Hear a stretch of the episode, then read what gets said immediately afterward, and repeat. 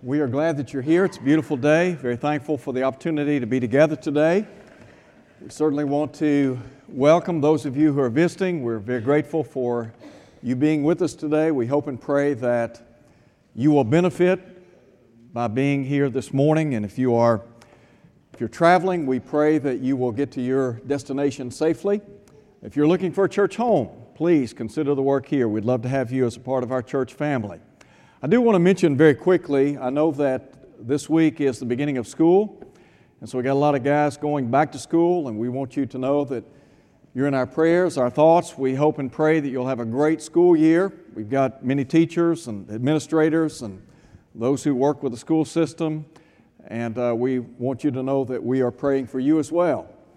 And hopefully, this will be a great, great calendar year for you in school. I do want to mention this past Friday, Jared and a group of the young people and I had the opportunity to deliver the backpacks that, that had been donated.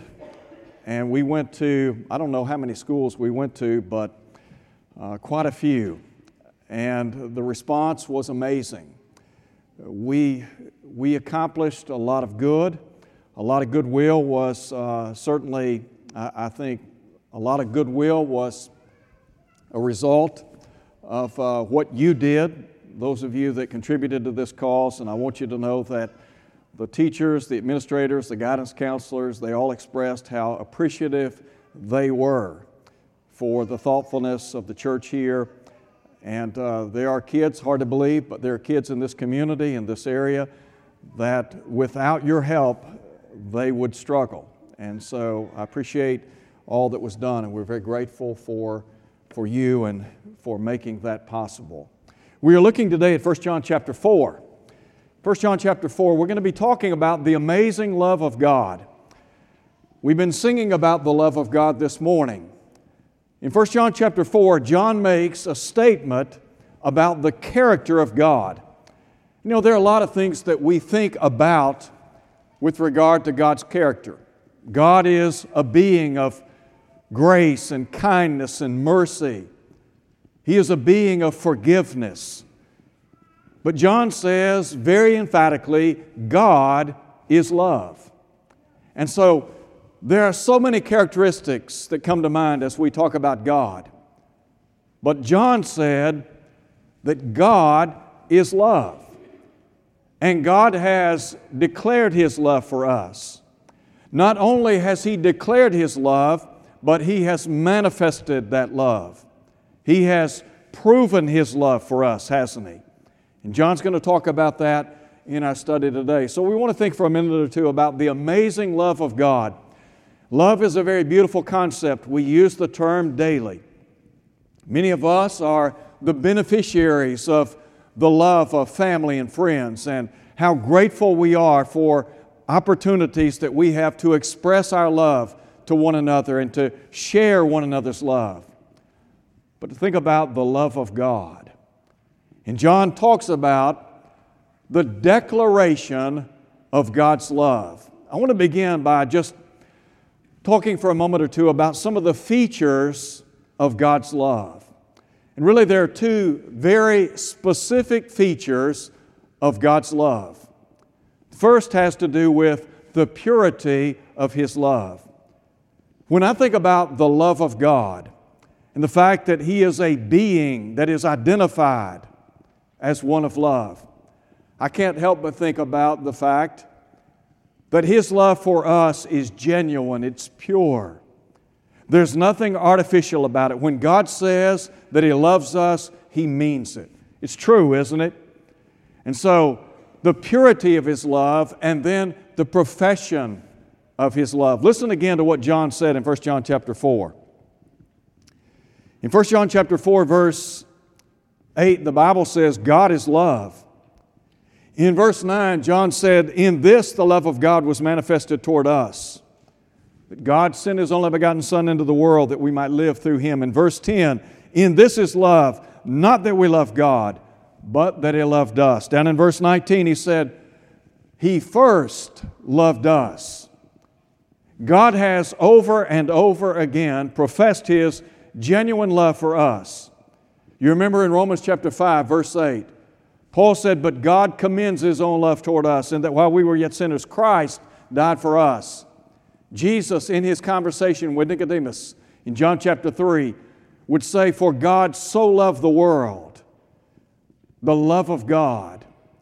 And the fact that God has professed His love for us, that love is pure, it is a professed love. All of us appreciate when people tell us they love us. We are very grateful for those who express their genuine love for us, and they want us to reciprocate that love. It's very special. And yet to know that the very creator of the universe loves us. Now, I think about the features of God's love, but then there are two very important facts about God's love. The first is that God's love is universal. You remember the song that we sing, Jesus Loves Me?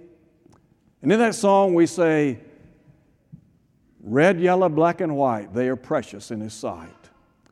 It really doesn't matter who you are, doesn't matter where you come from, doesn't matter what your gender is, your age, your race, etc. None of these factors are taken into consideration when we talk about the love of God. God's love is universal. He loves all of us. I mean, you think about the very creator of the universe, the one that made man in, in his own image and likeness, loves us. And that love is universal. It is from the east coast to the west coast, from pole to pole, it is worldwide. Not only is God's love universal, but the Bible tells us His love is unconditional. That's hard to imagine.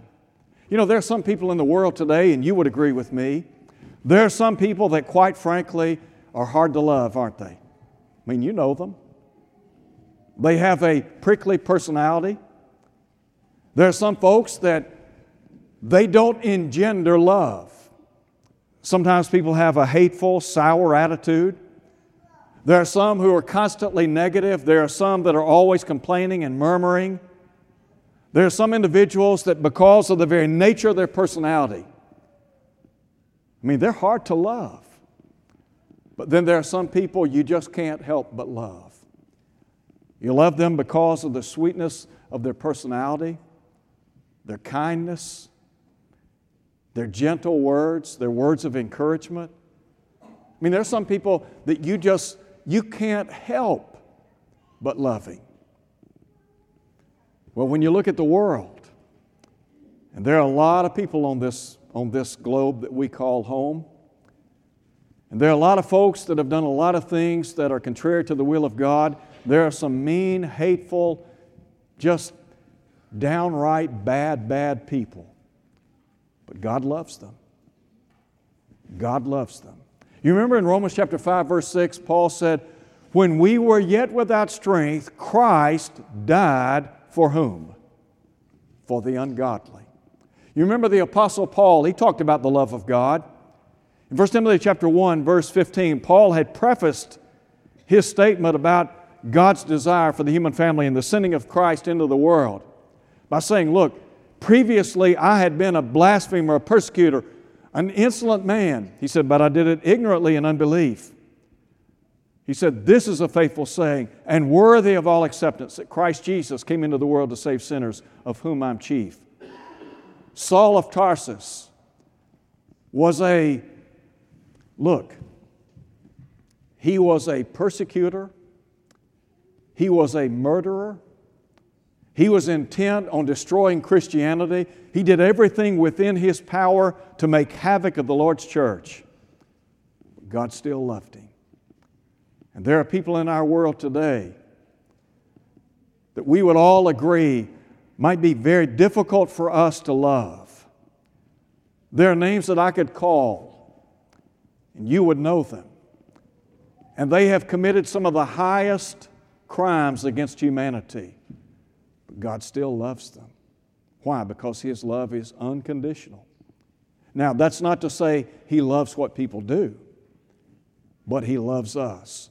That gives you some insight into His unconditional love. Think about your children for a minute. When it's all said and done, no matter what your children say or do, they're still your children, aren't they? They are bone of your bones and flesh of your flesh. And because they are your children, they might hurt you, they might disappoint you, they might break your heart, but you still love them. I've said this before and I'll say it again. I really don't believe I had any concept of unconditional love until I had a child. That's when it hit home. That's when I realized, you know what? I love someone irregardless. Well, that's God. God loves us no matter what. And so the declaration of divine love. But now, secondly, the manifestation of divine love. And I want to begin by talking about the cross, or rather, the cost of Calvary. We're going to talk about the cross, but the cost of Calvary. As we talk about the cost of Calvary, I want to begin by talking about the cost of Calvary to God. Have you ever thought about what it cost God when we talk about our salvation, our redemption? I mean, go back to Calvary. And when you begin to, to survey, as we sing, that wondrous cross, and you look at Calvary and see Jesus lifted up, you need to understand it cost God the Father something, didn't it? Listen again to what John said in verse 9. In this, the love of God was manifested toward us, that God sent His only begotten Son into the world that we might live through Him. In this is love, not that we love God, but that He loved us, sent His Son to be the propitiation for our sins. Now, God was willing to give His Son in our stead for sin. The Bible says in Romans chapter 8 that God spared not His own Son, but freely gave Him up for us all. Could I ask you a question this morning? How many of you are parents? We got a lot of parents here, don't we? Look around the room. Identify another child and tell me is there a child in this room that you would sacrifice your child for? I know the answer. I, I, don't even have to ask you that question. I know the answer. There is not another child in this room that is worthy of the death of your son. Agreed? Or your daughter. Agreed? That's a fact. Now, as a parent, none of us would ever dream of giving our child for the life of another child. We might like that child, we might love that child. That child might be a friend of our child's, but we are not giving our child for the life of another child, are we? We're not built that way. As a parent, would you give your life for the life of your child? I know that answer. I would give my life for my child's life, wouldn't you? Sure would. But I'm not giving my child's life for any other life. Are you? But God did. God was willing to give His Son, His child, for your life. Now, you tell me the expense of Calvary. God spared not his own son, but as Paul said, he freely gave him up for us all. That's divine love. That is a picture of the love of God in its simplicity and purity. And then what about the cost of Calvary to the Son of God? Is it possible that when we go back and read Matthew, Mark, Luke, and John, and we read the story of the cross, Is it possible that we've read it so much, we've heard so much about it, that it really doesn't resonate anymore?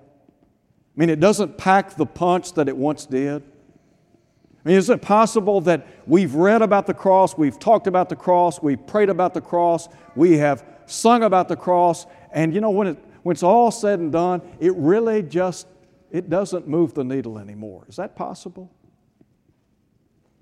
We just kind of gloss over it. Jesus died for our sins.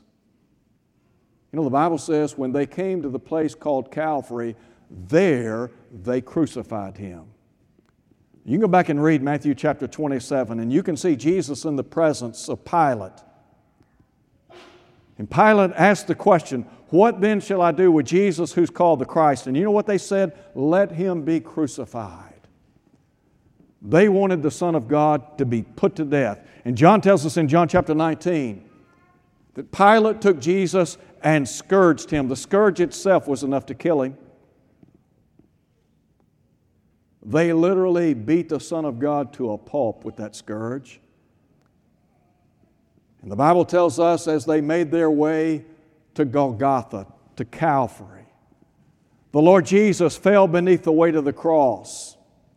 And the Bible says they compelled a man by the name of Simon from Cyrene to bear that cross. And by the way, that wasn't his cross, it was your cross, it was my cross. Jesus was our Jesus was our suffering servant. He vicariously died in our stead. That cross was our cross. As he made his way to Calvary, and as they got to Calvary, the Bible says, and sometimes we just read, we read it, but it doesn't really, it doesn't really hit us. When they were come to the place called Calvary, there they crucified him. Do you know what they did? They took spikes and they drove those spikes into the hands of the Son of God.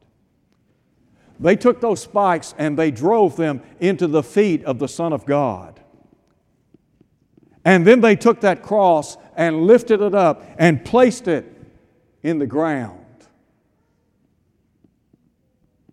the intense pain and agony that Jesus experienced on Calvary for us? Do you remember when Jesus was in the Garden of Gethsemane and he is literally wrestling with the weight of the cross? And he is praying to God the Father, and he is saying, My Father, if it be possible, let this cup pass from me. Three times he, he prayed, Let this cup pass from me. But he always said, Nevertheless, not as I will, but your will be done. Jesus was in agony. He knew what he had to do. But the human side is wrestling with the weight of the cross. Peter said, The just for the unjust. so here is Jesus struggling with what lay before him. And then to hear his words of forgiveness Father, forgive them, for they know not what they do. No, they didn't know what they were doing, did they? They just crucified the Son of God. They just, they just scourged the Son of God. They spit in the face of the Son of God. They slapped the Son of God. They questioned His sovereignty. If you're the Son of God, come down from the cross. They questioned His sonship. His sonship. If you're the Son of God, what did it cost the Son of God at Calvary? It cost him his life. His life for your life, his life for my life. The cost of Calvary. And then the cross of Calvary. When you look back 2,000 years and see that cross on Calvary's hill, a thief on this side, a thief on the other side, and the Son of God welded to a piece of wood. What do you see? It's all said and done. What do you see? Did you know that Jesus came to rescue us? from sin. Do we really get what sin's all about? Paul said, All have sinned and come short of the glory of God. Paul said, There's none righteous, no, not one. Did you know that without Jesus, you would be lost, eternally separated from God? And yet, Jesus came to rescue us. Jesus himself said in Matthew chapter 20, the Son of Man came not to be ministered unto, but to minister, to give his life as a ransom for the many. Many of us are familiar with people that have been abducted. And the kidnappers will often talk about a ransom. They want X amount of money and they will deliver the loved one back to their family. The devil the devil has taken the human family hostage, and Jesus came as the ransom price for sin. The Bible tells us that Jesus destroyed him who had the power of death, that is the devil. John said in 1 John chapter 3 that Jesus came to destroy the works of the devil. The Lord Jesus came to rescue us from sin and to redeem us from sin. In other words, the Lord Jesus came to buy us back. Now you ask the question what was the bounty placed for redeeming us? It was His blood, wasn't it? Now you think about how special that blood was to God the Father. Think about how special that blood was to the Son of God. You know, there are some people in our world today that they know something about sacrifice. There are a lot of people in our country, they have sacrificed their loved one, their father, their mother, their son, their daughter, their brother, their sister for the preservation of the freedom that we call a blessing. We enjoy freedom because many people have paid the ultimate price to preserve that freedom. What we don't understand is Jesus paid the ultimate price so that we might enjoy freedom from sin. That freedom from sin was not cheap. I'm thinking right now, I'm thinking right now about a lady who has long since departed this world. I can't tell you how many times I went into her living room and hanging over her sofa was a picture of her son who died in World War II, killed at sea. His Purple Heart accompanied that picture. And that had been many, many, many years, but that child was still precious to that mother. And she could sleep in peace at night because of what her son did on behalf of other Americans. Now, you think about what the Lord has done for us. He's the ransom for our sin, He is the Redeemer from all sin. And so we're blessed. Now, there's a third thing I want to share with you very quickly. That is the reciprocation of divine love. The reciprocation of divine love. First, our love looks upward, doesn't it? And really, when we talk about our love and the fact that our love looks upward, it's expressed, number one, in our attitude. Listen to John in 1 John chapter 4, verse 19. John said, We love him. Why, John? Because he first loved us. How much do you love God? The way you live, is that indicative of your love for God? You know, John said, This is the love of God that we keep His commandments. His commandments are not burdensome or grievous. We show our love for God by how we live every day. Talk's cheap. And John said, Look, we love Him because we understand He first loved us. Could I ask you today, do you love God with all of your heart, soul, and mind? Do you love Him like He loved you or like He loves you. So, first, it's expressed in our attitude. Secondly, it is expressed in our gratitude. Gratefulness, thanksgiving. Listen to Paul in 2 Corinthians chapter 9. Paul said, Thanks be to God for his indescribable gift. Do you know what Paul was talking about there? He was talking about the Lord Jesus Christ. And the fact that God had blessed the human family through the sending of Jesus. I'm convinced that the Apostle Paul lived with an attitude of gratitude every day. Are you grateful for what the Lord has done on your behalf? Do you show it by how you live? You know, one of the earmarks of a society that is not where it ought to be is ingratitude. I mentioned a moment ago the freedom that we enjoy in this country. The freedom that we enjoy in this country is not cheap.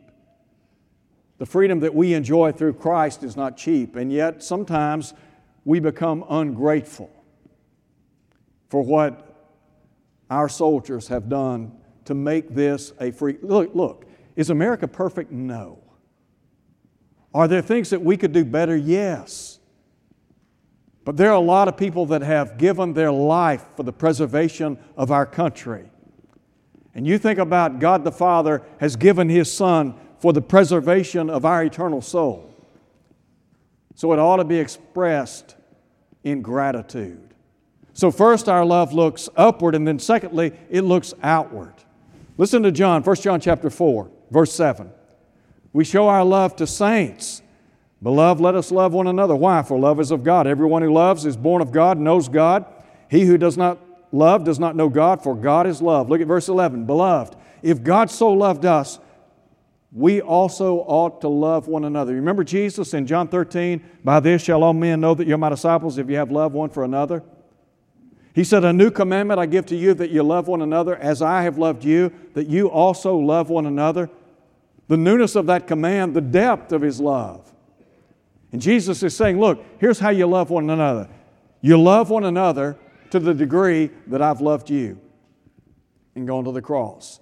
So we love saints but we also love sinners, don't we? Why do we love sinful people? Because the Lord did.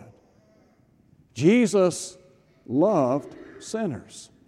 Read Matthew, Mark, Luke, and John and note the number of times Jesus talked to outcasts, Talk to those that were, as we would say, at the bottom rung of society. Why did he do that? Because he loved them. He was the great physician who came to heal those who were sick with sin. So when we share the gospel with the lost and dying world, when we talk to those who are our friends, our neighbors, our coworkers, our classmates about the Lord Jesus, we do so because we love their soul, don't we? So when you look at 1 John chapter 4, what do you read about? The amazing love of God. God's love's amazing. Nothing like it. What God wants from us is that we love Him in return and that we love one another. Today, if you're here and you're not a Christian, let's just say you've never obeyed the gospel. You believe Jesus to be the Son of God. You have never acted upon that faith. You've never responded through obedience. If you're here today and you've never been baptized into Christ, come to Jesus, believing that He is the Son of God, repenting of your sins, confessing His name before others. Be immersed in water so that all your sins can be washed away, Acts 22 16. And then be faithful so that one day you can hear the Lord say, Well done, good and faithful servant.